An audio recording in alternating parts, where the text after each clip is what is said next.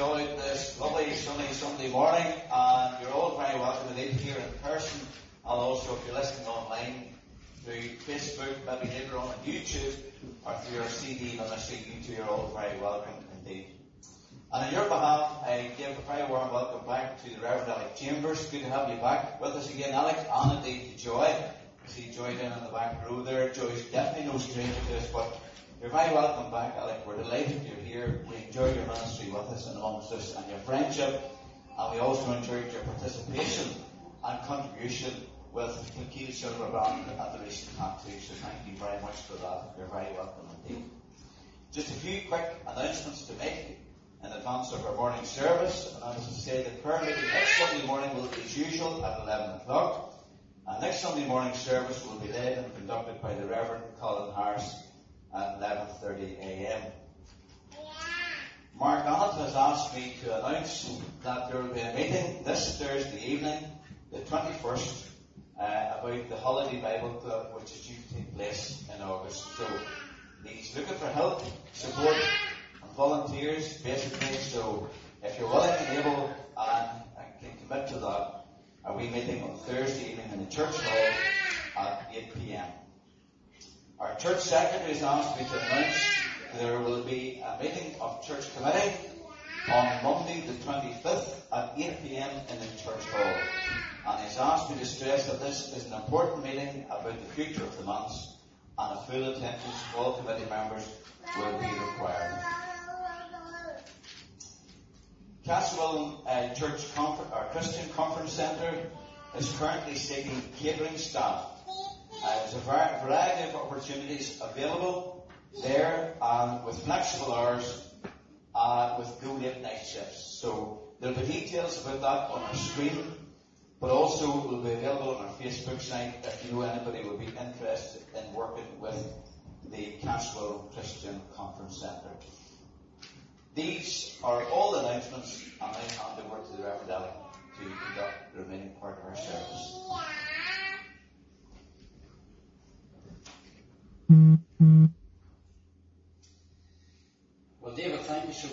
for your very kind words of welcome. Uh, it, it, really is uh, joy and delight to be here in Church Friend, and it's glad to see you, to see all of you who are here. I know this is a holiday time, so I really didn't know um, how many people would be here, and it's lovely to see the choir.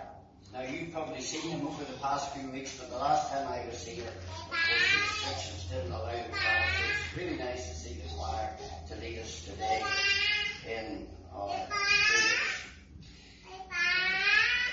I, I don't suppose the book of Zephaniah, one of the, the so-called minor prophets, I don't suppose the book of Zephaniah is a book that is often read or often preached upon. Uh, and maybe some of us have to confess it's not really a book that we're that familiar with.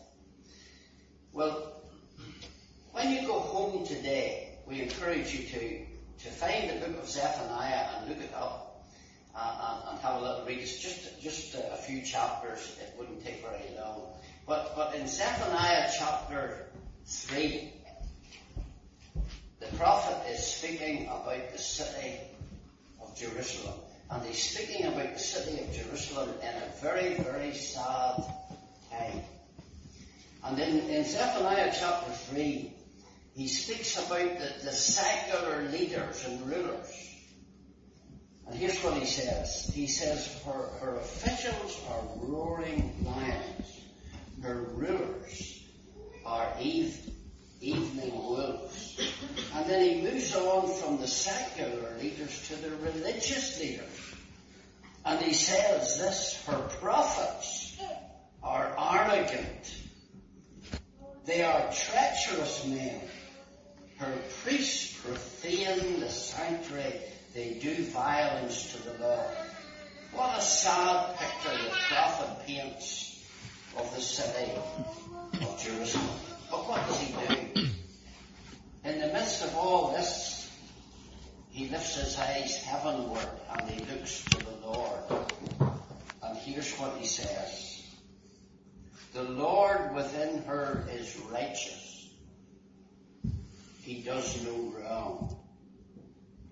Morning by morning he dispenses his justice.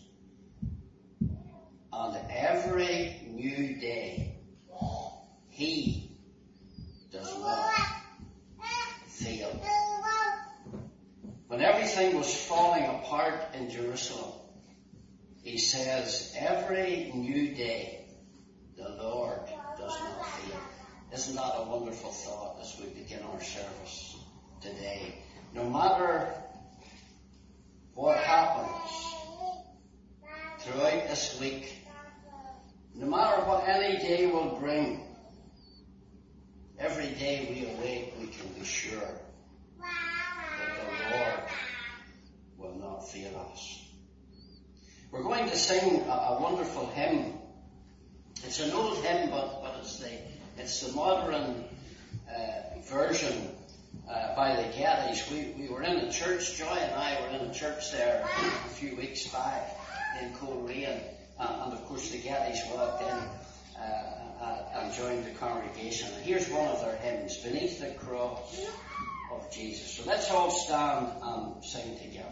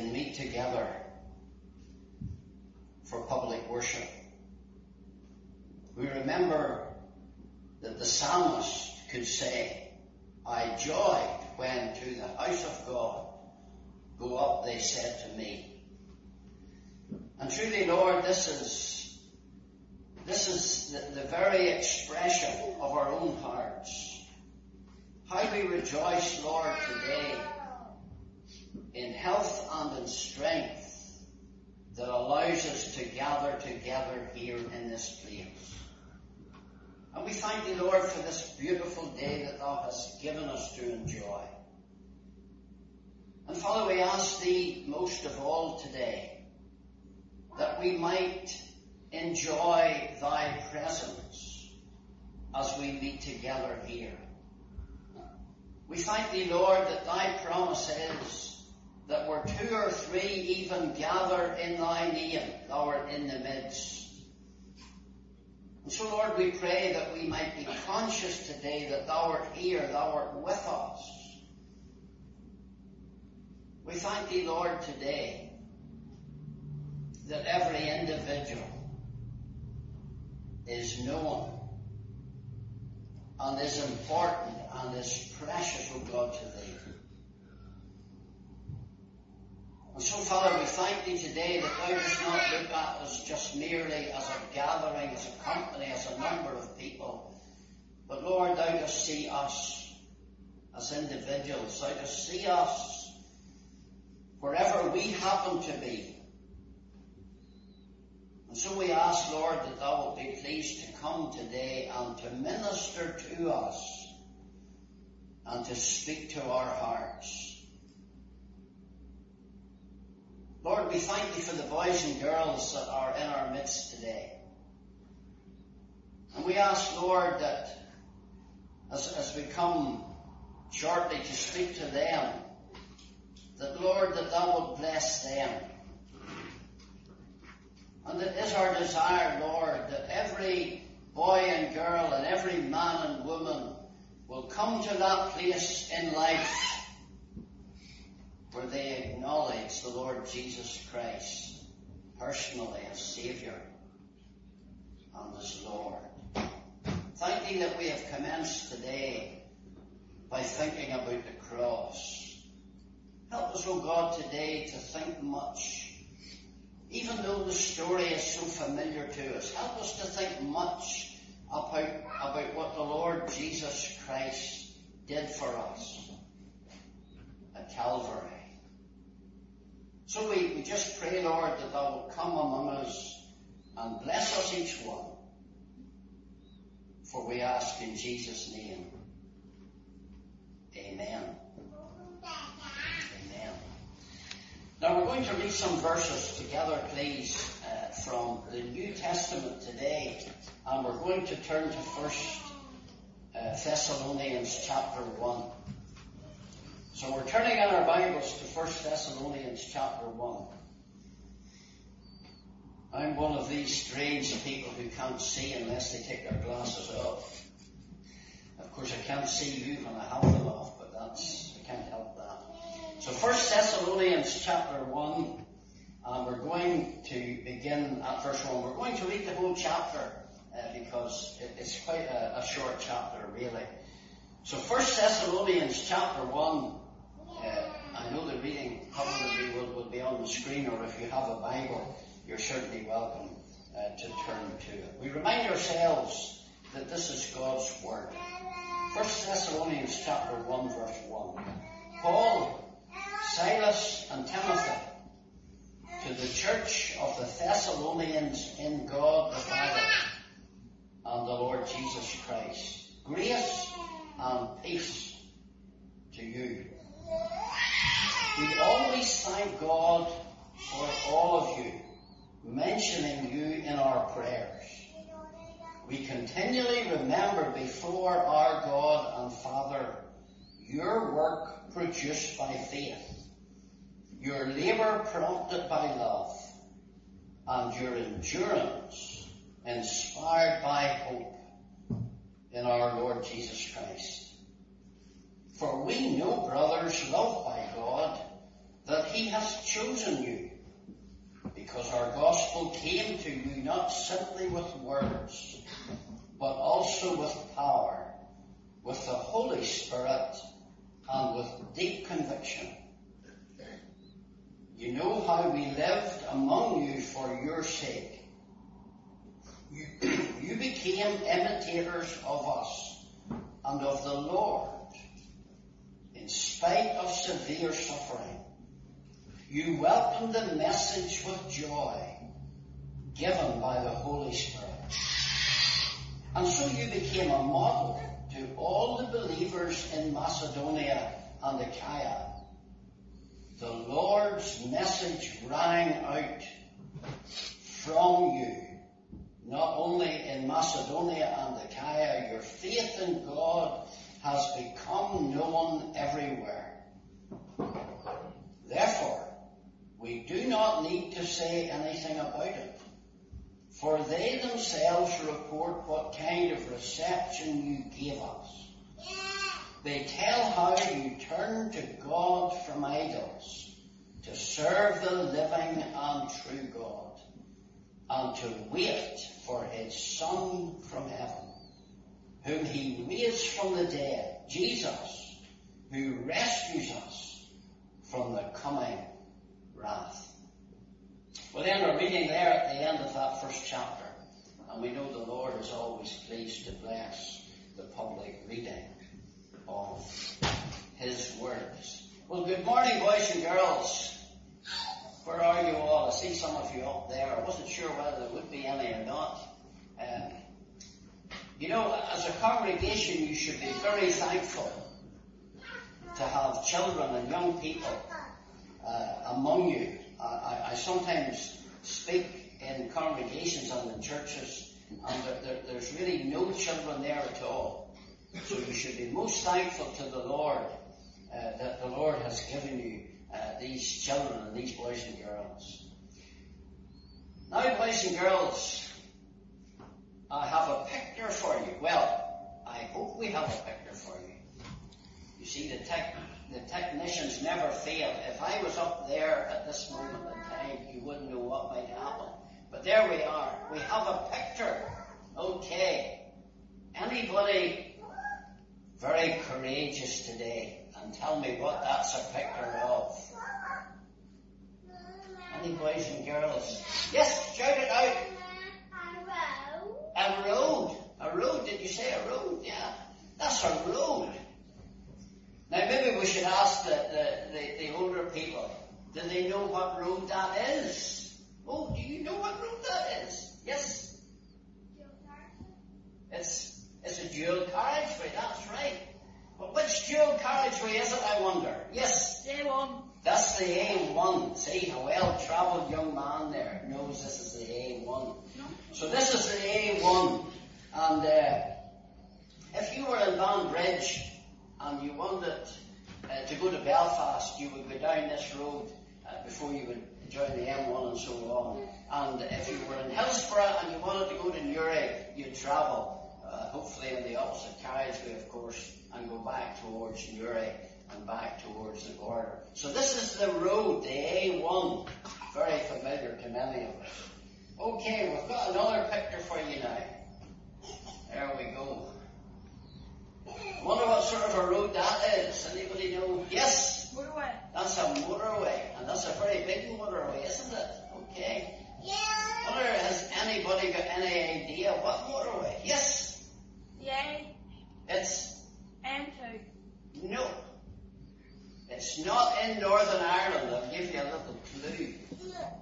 Okay. I know there are people here who know this road very well. This is the M6 motorway.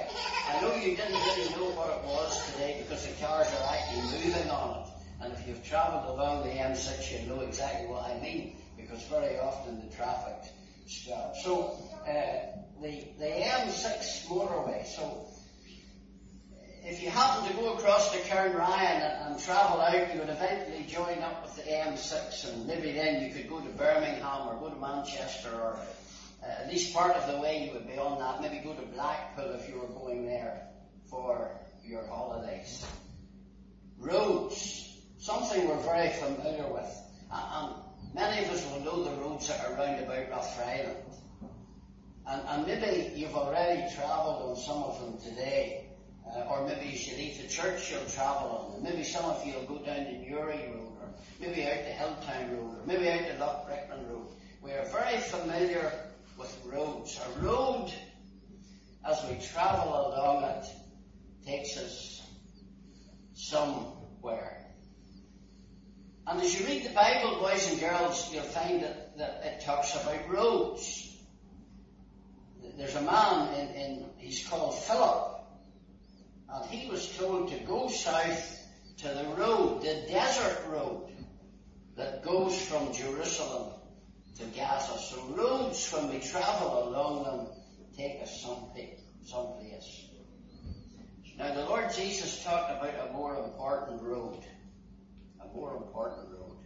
The road that leads to life. And many of, of the adults here today, and the mums and dads, many of you will know uh, the verse, you maybe could quote it off by heart. Small is the gate and narrow the road that leads to life. The words of the Lord Jesus Christ. The road to life, the road to heaven. Now, the road to heaven is, it's not a road that we can see like the Banbridge Road, but it's real nevertheless. And the Lord Jesus, boys and girls, said that He is actually that road. He said these words, I am the way, or the road if you like, I am the way, the truth and the life. No man cometh unto the Father but by me. So boys and girls, here's something that all of us, men and women, young people, something that we all need to do. We need to come to the Lord Jesus. And we need to ask Him to be our Saviour. And when we do that, then we begin to travel on the road that leads to heaven. So when you're going out the road today as you leave church, or maybe this afternoon you're going someplace, I trust you'll remember about the more important road, coming to the Lord Jesus. And that starts us out on the road to heaven. Now we've got a song for you to sing, hymn for you to sing. He's got the whole wide world in his hands. So hope you boys and girls, if you know this and you're able to read the words, hope you'll sing it out uh, really well. Thank you.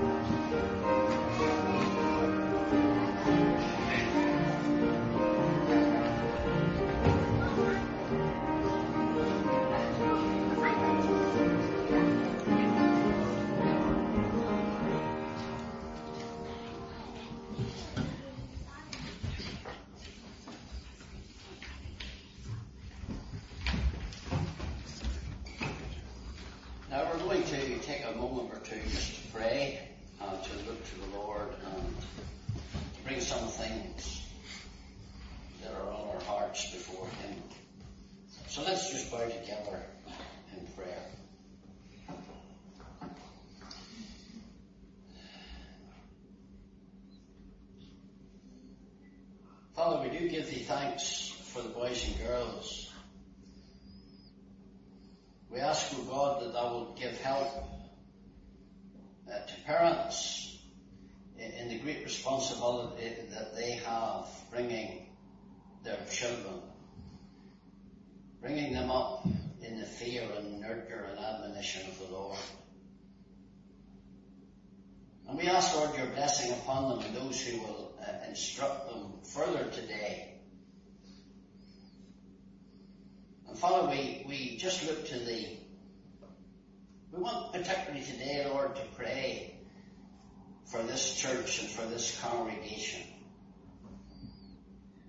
Lord, we ask thee today for thy blessing upon the Reverend Colin Harris as he oversees the work Lord, as he comes to occupy the pulpit, God willing, next week, we ask, Lord, that thou will bless him. But Lord, in the day-to-day affairs that, that he must tend to as far as the church is concerned, we ask, Lord, that thou will give him help. And we pray, Lord, that he will be a blessing to the congregation here. And we ask, Lord, that Lord, the congregation here will also be a blessing to him. Bless him, Lord, and bless his own congregation, we pray, even in Banbridge.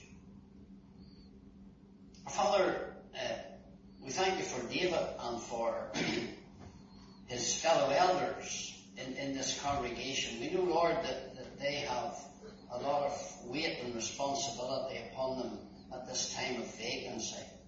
And so we pray that thou will bless them. And may they, Lord, know thy help and thy guidance.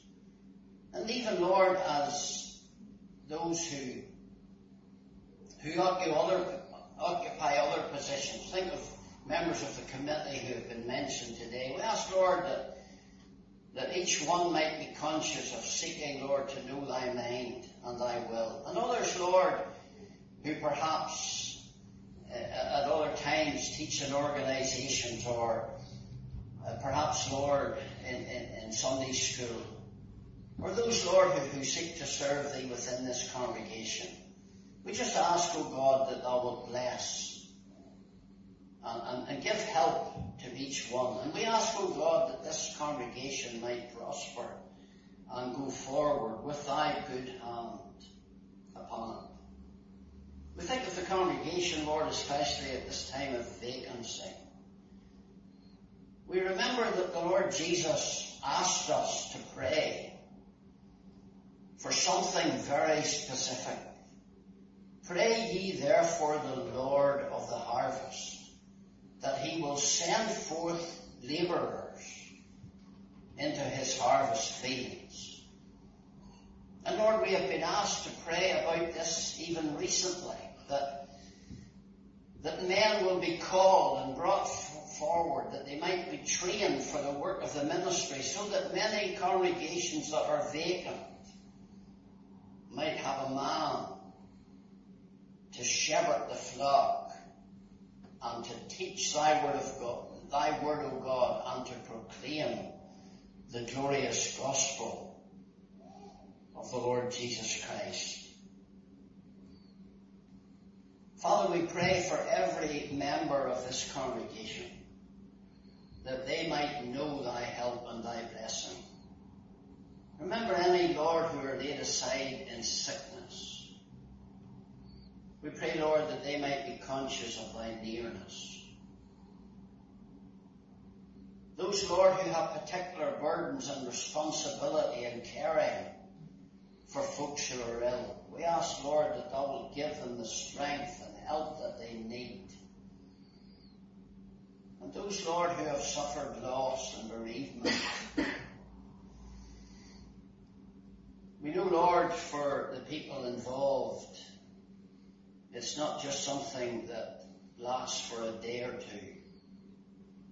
Great loss and sadness can live with us year after year. And so we, we pray, O oh God, that thou wilt comfort hearts that mourn.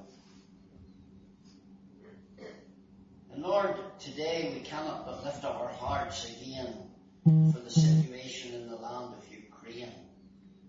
As we hear, Lord, of terrible things being done, people being killed, even though the story of Ukraine has very much dropped out of the headlines in the main. Yet, Lord, people are suffering and people are dying. And Men are, are, are perpetrating evil deeds. Lord, we just want to commit that situation to Thee and pray that Thou will overrule.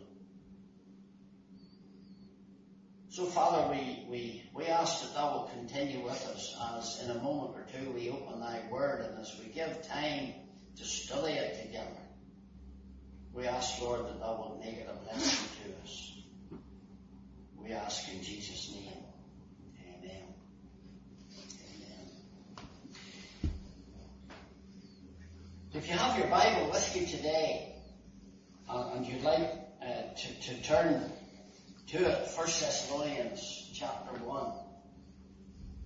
I- I'm sure that, that many of us, probably all of us indeed, will be familiar with the expression, all roads lead to Rome. And that, in a sense, sums up the philosophy of the ancient Roman Empire. As that empire grew and became stronger and spread far and wide, they built roads co- connecting the whole territory to Rome. At, at the height of Rome's power, it is said that there were 29 great highways that radiated out from the city of Rome. And we might well have a picture of a road somewhere, perhaps. There we go. It's not a very good picture. That's not the, the fault of the people. It's my fault uh, for, for the way that I, I send it to them. But there you are. Uh, quite a, an imposing structure, a wide road, in this particular bit very straight and of course paved. And, the, and these roads ran all around the Roman Empire. And as we know, many of them outlived the empire that built them. And many examples are still to be found, even in Britain today. Now we can understand why they built roads.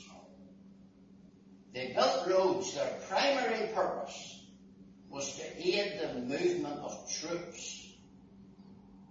So if they needed trouble had arisen and they needed to move troops, these roads helped them very quickly to move roads. And of course, the fact that the roads were there greatly benefited business and commerce. But most importantly, in the providence of God, when God's servants started to go out across the Roman Empire to preach the story of the gospel of the Lord Jesus Christ, they were able to use these roads. Now, one of these roads, the Via Egnatia, ran across the north of Greece. And though we might not read it as we read the scripture text, Paul and his companions travelled along that road on their second missionary journey. And so in Acts chapter 17, we read that they passed through Amphipolis and Apollonia and they arrived at Thessalonica. These were places, of course, that were on the Via Egnatia. Very soon after Paul visited Thessalonica and then moved on, very soon he wrote this epistle to the church that had been born through his ministry. And today we, we read the opening chapter of this first epistle to the church at Thessalonica. Now I want to highlight the last two verses of this passage. So if you look at verse 9, and at verse 10. Here's what we read. For they themselves report what kind of reception you gave us. They tell how you turned to God from idols to serve the living and true God and to wait for his Son from heaven, whom he raised from the dead, Jesus, who rescues us from the coming wrath. you know, just recently, I, I read those verses, and three thoughts just struck me as I read them, and I want to share them with you. You see, when you when you come to these two verses, you will find, first of all, there's something here that God has done. I wonder, did you notice, even as we read them there, did you notice God doing something? Did you notice that Paul said, God has done something? It's there in verse 10. He raised Jesus from the dead to wait for his Son from heaven, whom he, God, raised from the dead. And you know that's often the theme of the apostles in the early chapters of the book of Acts. On several occasions, Peter the apostle emphasized that very thing. On the day of Pentecost, Peter said, God has raised this Jesus to life. When the man who, who was laying lying at the beautiful gate of the temple was healed, the crowd rushed together and Peter addressed them. And here's what he said. He said, You killed the author of life, but God raised him from the dead. And when they were called to, to give account by the Jewish leaders, Peter spoke about the name of Jesus of Nazareth, whom ye crucified, whom God raised from the dead. And when Paul was addressing the great King Herod Agrippa, speaking about the resurrection of Christ, he said, Why should it be thought a thing incredible that God should raise the dead? And so we're not surprised when we come to 1 Thessalonians that the Apostle Paul speaks about the fact that God raised Jesus from the dead. Matthew tells us that on the first day of the week there was a great earthquake and an angel descended from heaven and rolled back a stone. You know, that didn't happen to let Jesus out. That didn't happen to release it, to, to, to release him from the tomb. It was just to let people see in that the tomb was empty and that God had raised him from the dead. We will well know that the followers of Christ at first couldn't believe it and wouldn't believe it. Jesus had actually told them that this would happen. Even his enemies, even his enemies knew that he had spoke about this. Because they went to Pilate and they said, we remember that that deceiver, while he was still alive, said, after three days I will rise again. That's why they saved the stone, and that's why they put a guard upon the, upon the tomb. But when the thing that Jesus spoke about actually took place, the disciples couldn't believe it. They couldn't believe it. They were hard to convince. Luke tells us that some of the women went early to the tomb and that the stone was rolled away and the tomb was empty. Uh, and they, they, they saw angels who told them that Jesus was risen. So they ran back and, and they, they, they told it to the disciples. What did they think? The Bible says it seemed to them an idle tale. And I'm sure all of us know the reaction of Thomas when the disciples said, Thomas, the Lord is risen. We have seen him. He said, I will not believe unless I put my finger into the nail prints. I will not believe. But amazingly, in spite of the original doubt, all of them went on to proclaim that Christ was truly risen. And many of them, including ten of the original disciples, maintained that Christ was risen even though it cost them their very lives. Is there any greater evidence of the reality of the resurrection than that? Something God has done. He raised Jesus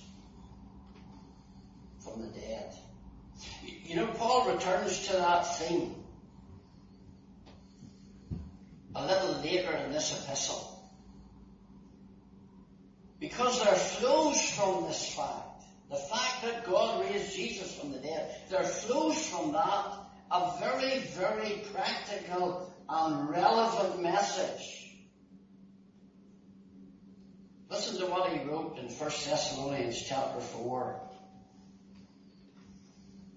He said, Brothers, verse 13, we do not want you to be ignorant about those who fall asleep, or to grieve like the rest of men who have no hope. We believe that Jesus died and rose again. And so we believe that God will bring with Jesus those who have fallen asleep in him. And he ends, he ends this part of, of his epistle by saying, Wherefore comfort one another with these words. God raised Jesus from the dead, and because of that, there's a glorious hope that because Christ is risen, those who have fallen asleep in him will rise also truly it is well with, with them. And surely we can find comfort in these words. Something that God has done. But you know, when you come back to these two verses, you will discover that the apostle talks about something they have done. Something they have done. According to Paul, these people did something. If you look at verse 9, they tell how you turned to God from idols to serve the living and true God and to wait for His Son from heaven. What, what's, what's the apostle talking about here? He's talking about repentance. They turned. They were going one way and they turned to go another way. Or to use a good old Bible word, he's speaking about their conversion. Now that's a bad word in some quarters today. But it's a Bible word nevertheless. He's talking about conversion. And if you look, Paul has a great deal to say about that in this epistle. He outlines how that came about. He tells us how he came to Thessalonica. He preached the gospel. Now, if you compare the actual historical account of his coming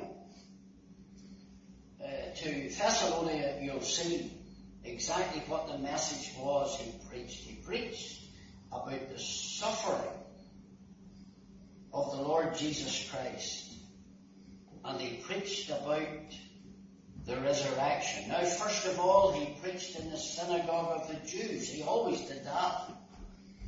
To the Jew first.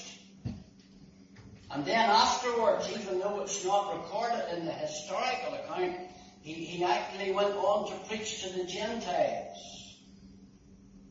And obviously, most of the people in the church at Thessalonica came from this Gentile background.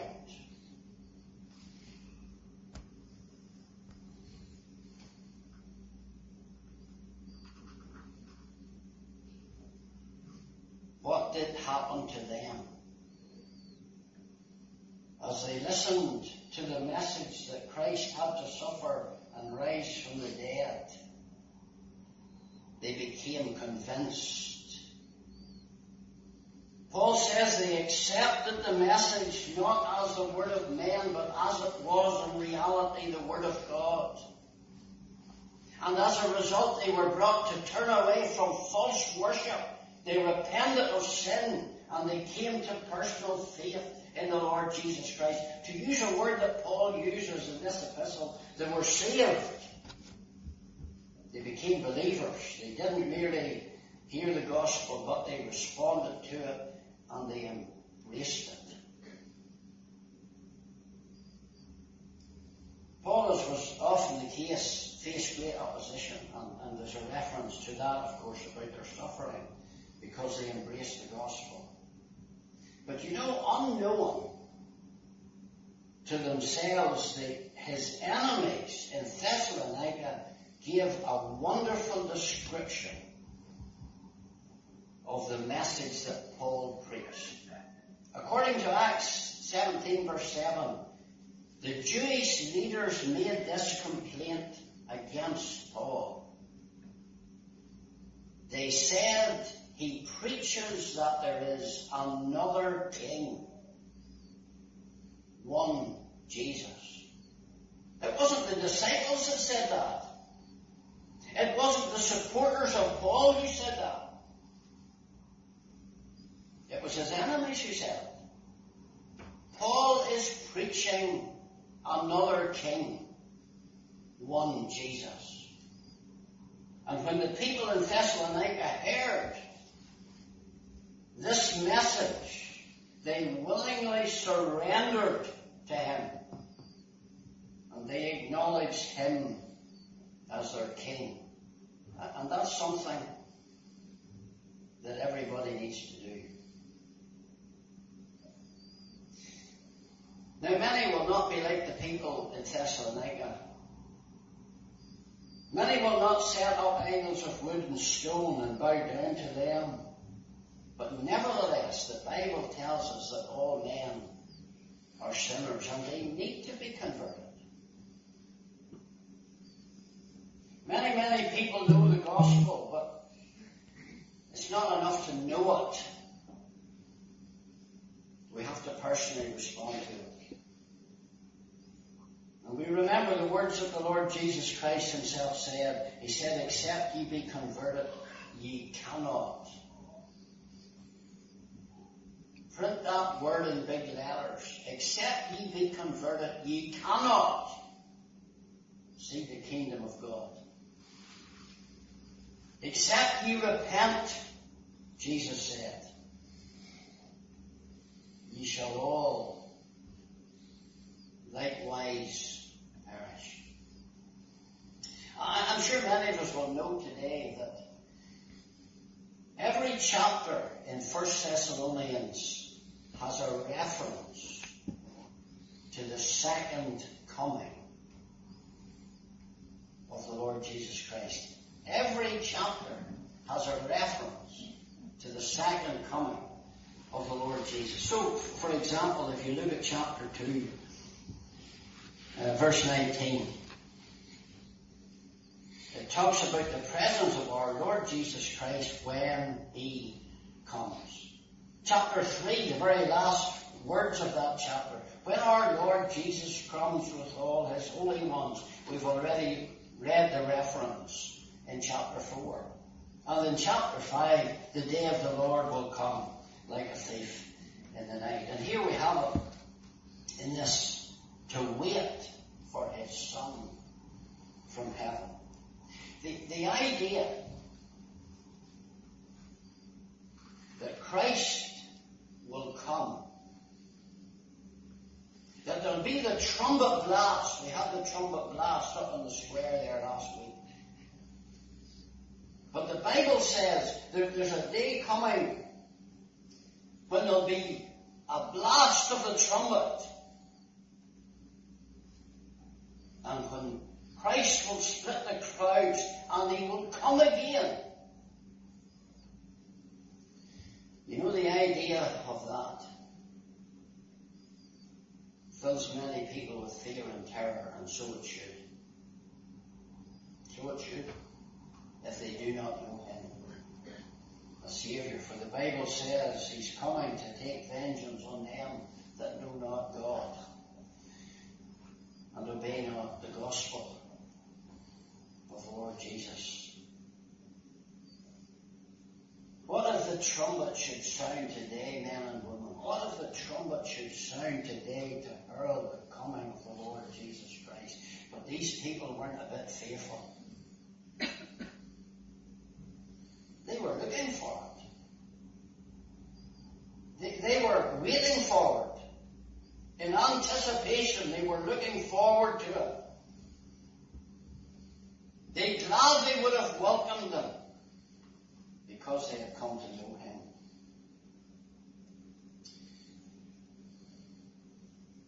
You know, Paul went on in the second epistle, and you can read it in Second Thessalonians to describe what took place.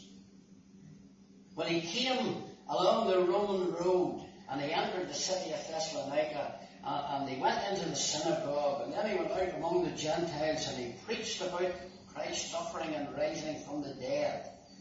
He, he describes what took place in a very special way. Because in 2 Thessalonians chapter 3 verse 1, he says, Finally, brothers, pray for us, that the message of the Lord may spread rapidly and be honoured, just as it was with you.